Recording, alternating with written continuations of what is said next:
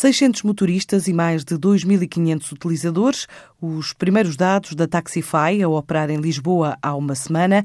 A empresa nasceu a partir de uma ideia de um estudante de 19 anos, da Estónia, que foi crescendo e já entrou em 22 países, incluindo Portugal, explicou à TSF David Ferreira da Silva, o responsável pela empresa em Portugal. A Taxify começou em 2013 na Estónia. O nosso atual CEO, que é o Marcos Villinho, na altura tinha 19 anos, ainda era estudante, e identificou esta necessidade de haver uma maneira mais fácil de poder chamar um carro. E então criou a aplicação chamada Taxify. Na altura implementaram este serviço nos países bálticos. Recentemente, há cerca de um ano, 2 anos, começamos a expandir para vários países e estamos neste momento em 22 países, sendo que Portugal é o 23º.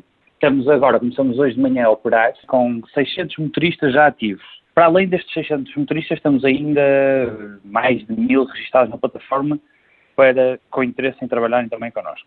Utilizadores, já temos mais de 2.400 downloads da aplicação, que pode ser feita na Apple Store ou na Google Play. Hoje já tivemos também, como é normal, porque foi o primeiro dia que foi oficializado o lançamento da Taxify em Portugal, já tivemos também muitos downloads. A escolha do mercado nacional surgiu pelo potencial estudado. Portugal é um bom mercado de ride-hailing, ou seja, com potencial de crescimento. Porque se for ver, uma grande porcentagem das pessoas tem ainda carro próprio e, portanto, há aqui potencial do mercado crescer, ou seja, que as pessoas comecem a usar este tipo de transporte. A Taxify não teme a concorrência de outras plataformas do ramo, como a Uber ou a Cabify. Nós acreditamos que a concorrência só é boa para os mercados. E quem fica a ganhar no final com a concorrência são os clientes, que no nosso caso não só os clientes finais, mas também os motoristas. Nós entramos exatamente por aí, nós entramos nos mercados oferecendo melhores condições aos motoristas, por um lado, em que pagam uma comissão inferior connosco, que não tem